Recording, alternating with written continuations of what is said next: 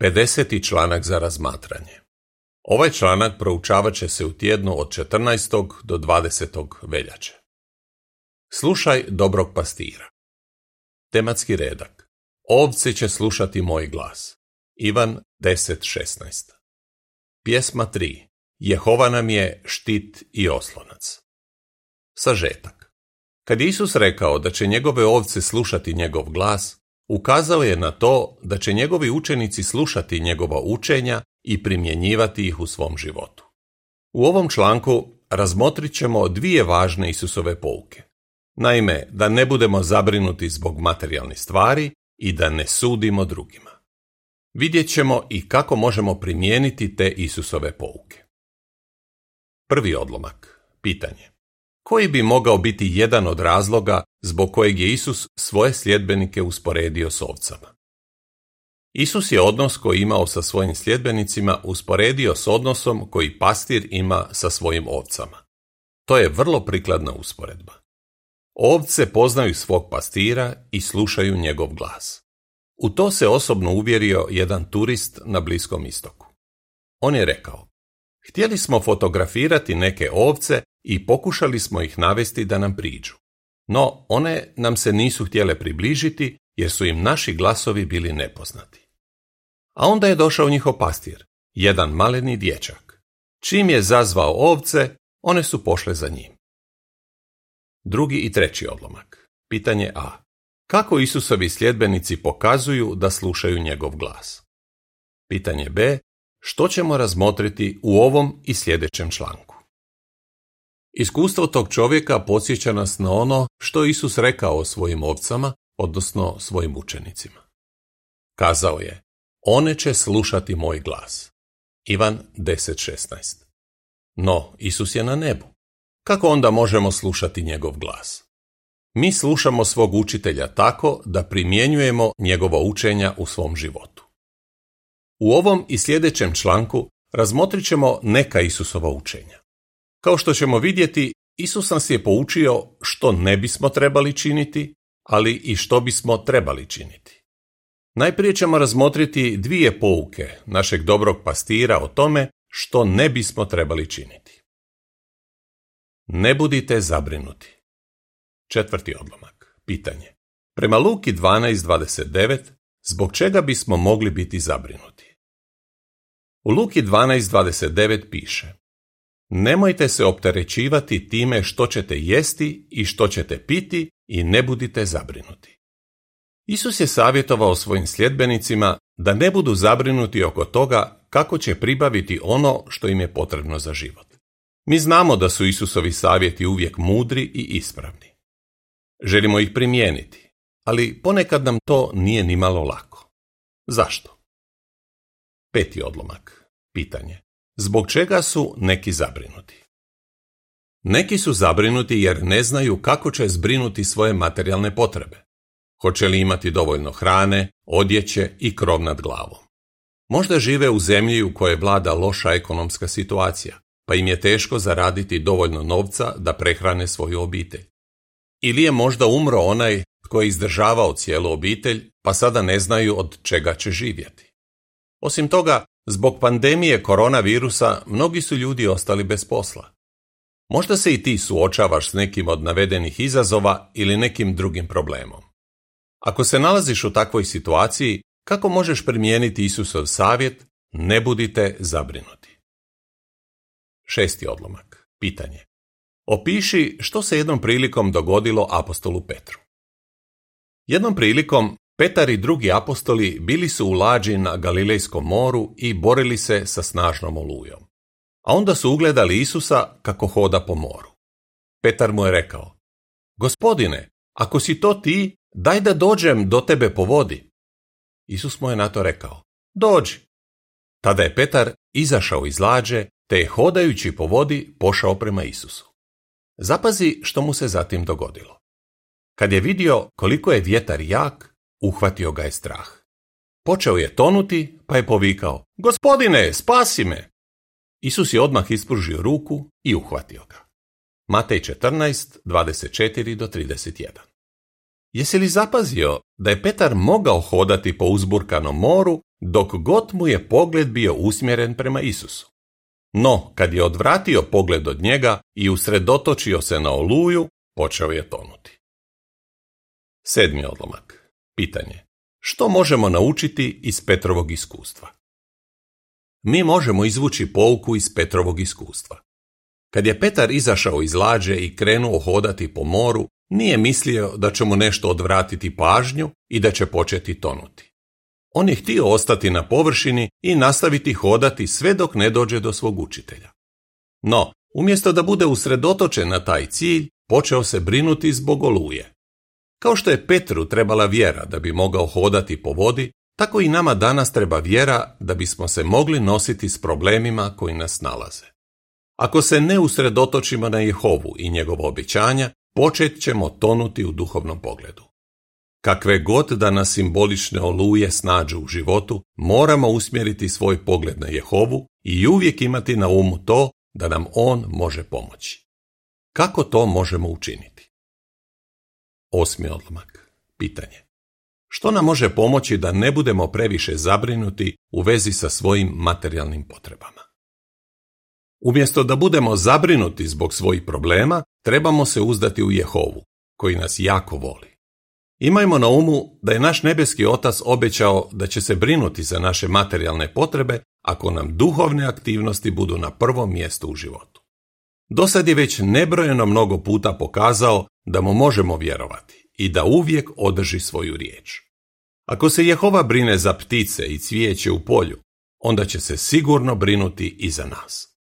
Stoga nemamo razloga biti zabrinuti za to što ćemo jesti ili što ćemo obući. Kao što se dobri roditelji iz ljubavi brinu da njihova djeca imaju ono što im je potrebno za život, tako se i naš nebeski otac iz ljubavi brine za materijalne potrebe svog naroda. Doista možemo biti potpuno uvjereni da Jehova misli na nas i da će nam pomoći. Opis ilustracije Brat je ostao bez posla. Nema dovoljno novca da prehrani svoju obitelj i treba pronaći novi stan. Ti bi ga problemi lako mogli toliko zaokupiti da mu služba Bogu padne u drugi plan. Tekst uz ilustraciju glasi Nemoj dopustiti da te preplave brige oko materijalnih stvari, nego jačaj svoje povjerenje u Jehovu. Deveti odlomak. Pitanje. Što možeš naučiti iz iskustva jednog bračnog para? Iskustvo jednog bračnog para koji je u punovremenoj službi pokazuje kako se Jehova može brinuti za naše materijalne potrebe. Naš brat i njegova žena u svom su se starom automobilu vozili preko sat vremena da bi došli do sestara koje su živjele u izbjegličkom centru i odvezli ih na sastanak. Brat je ispričao. Nakon sastanka pozvali smo te sestre na ručak, ali onda smo shvatili da ih nemamo čime ponuditi. Što su tada učinili? Brat je nastavio. Kad smo došli kući, pred našim vratima bile su dvije vrećice pune hrane. Nismo znali tko ih je donio, no bilo je očito da se Jehova pobrinuo za nas. Nakon nekog vremena tom se bračnom paru pokvario automobil. On im je trebao za službu, ali nisu imali novca da ga poprave. Odvezli su ga do obližnje automehaničarske radionice da vide koliko bi ih koštao popravak. A onda je u radionicu došao jedan čovjek i upitao. Čiji je to auto? Brat je rekao da je njegov i da je u kvaru. Čovjek je odvratio. Nema veze. Moja žena želi upravo takav auto i baš u toj boji. Koliko tražite za njega? Brat mu je prodao auto i dobio je za njega dovoljno novca da kupi drugi. Kasnije je rekao, ne trebam ni govoriti koliko smo na kraju tog dana bili sretni. Znali smo da se to nije dogodilo slučajno. Jehova se pobrinuo za nas. Deseti odlomak. Pitanje. Kako nam Psalam 37.5 pomaže da ne budemo previše zabrinuti zbog svojih materijalnih potreba?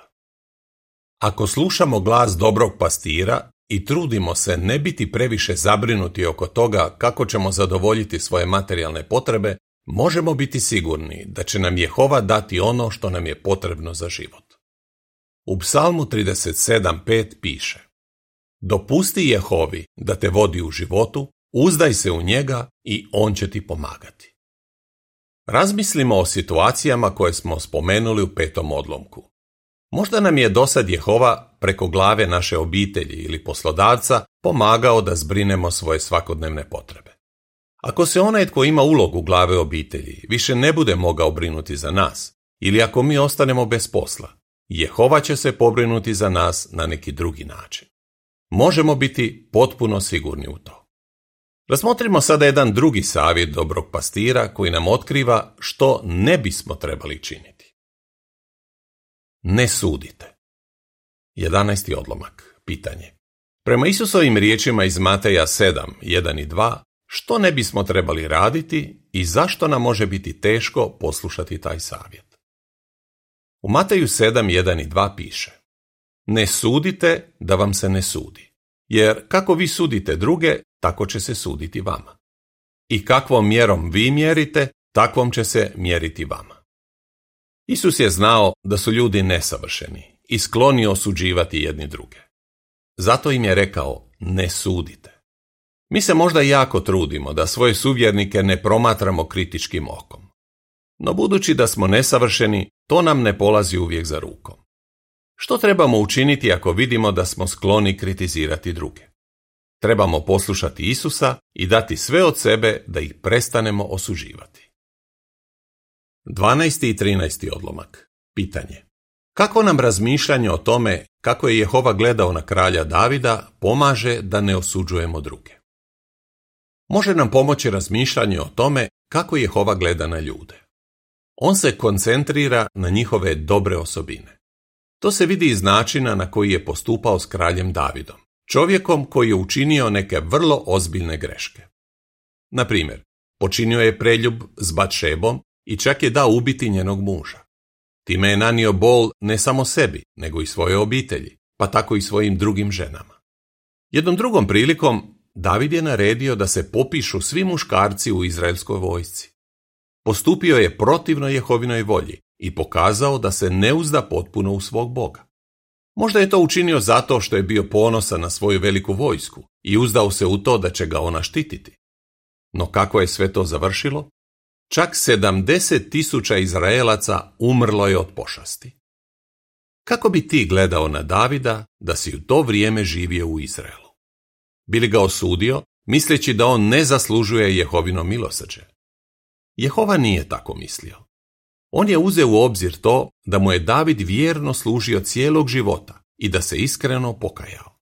Zato mu je oprostio te teške grijehe. Jehova je znao da ga David jako voli i da želi ispravno postupati. Nisi li zahvalan za to što se naš Bog koncentrira na naše dobre strane? 14. odlomak. Pitanje. Što nam može pomoći da ne osuđujemo druge? Ako Jehova ima razumijevanja prema nama, nesavršenim ljudima, onda sigurno i mi trebamo imati razumijevanja jedni prema drugima i koncentrirati se na dobre osobine drugih ljudi. Obično je vrlo lako zapaziti kod drugih njihove mane i pogreške i kritizirati ih. Međutim, duhovno zrela osoba može dobro surađivati s drugima iako je svjesna njihovih loših strana. Nebrušeni dijamant ne izgleda baš privlačno. No onaj tko je mudar dobro zna koliko je taj dijamant vrijedan i kako lijep može postati nakon što se izbrusi i ispolira. Poput Jehove i Isusa, mi trebamo gledati dalje od onog što se vidi na prvi pogled i zapažati lijepe osobine drugih ljudi. 15. odlomak. Pitanje. Kako nam razmišljanje o životnim okolnostima drugih ljudi pomaže da ih ne osuđujemo? Što nam još može pomoći da ne osuđujemo druge? Pokušajmo si predočiti kako izgleda njihov život. Razmisli o sljedećem primjeru. Isus je jednog dana u hramu vidio jednu siromašnu udovicu kako u posudu za priloge ubacuje dva novčića vrlo male vrijednosti. Nije pitao zašto ta žena nije dala veći prilog. Umjesto da se koncentrira na to koliko je novca siromašna udovica priložila, Isus je razmišljao o motivima iz kojih je to učinila i o njenim životnim okolnostima, te ju je pohvalio zato što je učinila sve što je mogla. 16. odlomak. Pitanje. Što možeš naučiti iz iskustva sestre Veronike? Da bismo bolje razumjeli koliko je važno razmišljati o tuđim životnim okolnostima, razmotrimo iskustvo naše sestre Veronike. U skupštini u kojoj je ona služila bila je i jedna samohrana majka sa svojim sinom. Veronika je priznala. Činilo mi se da nisu baš redoviti na sastancima i jako revni u službi. Zbog toga sam imala loše mišljenje o njima. A onda sam jednog dana bila u službi s tom sestrom. Ispričala mi je s kakvim se problemima bori zbog toga što njen sin ima jedan oblik autizma. Jako se trudila da svom sinu i sebi osigura sve što im je potrebno za život i da ne zanemari njihove duhovne potrebe. Ponekad je zbog zdravstvenih problema svog sina morala ići na sastanak u neku drugu skupštinu. Veronika je na kraju rekla, nisam ni slutila koliko je toj sestri život težak. Sada je jako cijenim i poštujem zbog svega što čini u službi Jehovi. Opis ilustracije Brat kasni na sastanak, ali on ima i neke vrlo lijepe osobine. To se vidi po tome što neformalno svjedoči, pruža praktičnu pomoć jednoj starijoj osobi i uređuje okoliš dvorane. Tekst uz ilustraciju glasi Gledaj dalje od onog što se vidi na prvi pogled. To će ti pomoći da ne osuđuješ druge. 17. odlomak. Pitanje. Što trebamo činiti prema Jakovu 2.8 i kako to možemo činiti? Što trebamo učiniti ako uvidimo da smo skloni osuđivati nekog svog suvjernika? Moramo imati na umu da trebamo voljeti svoju braću. U Jakovu 2.8 piše Ako izvršavate kraljevski zakon, prema riječima iz pisama, ljubi svog bližnje kao samog sebe, dobro činite. Osim toga, trebamo usrdno moliti Jehovu za pomoć da prestanemo osuđivati druge. Zatim možemo postupiti u skladu sa svojim molitvama tako da se potrudimo razgovarati s osobom prema kojoj smo kritički raspoloženi. Tako će nam se pružiti prilika da je bolje upoznamo.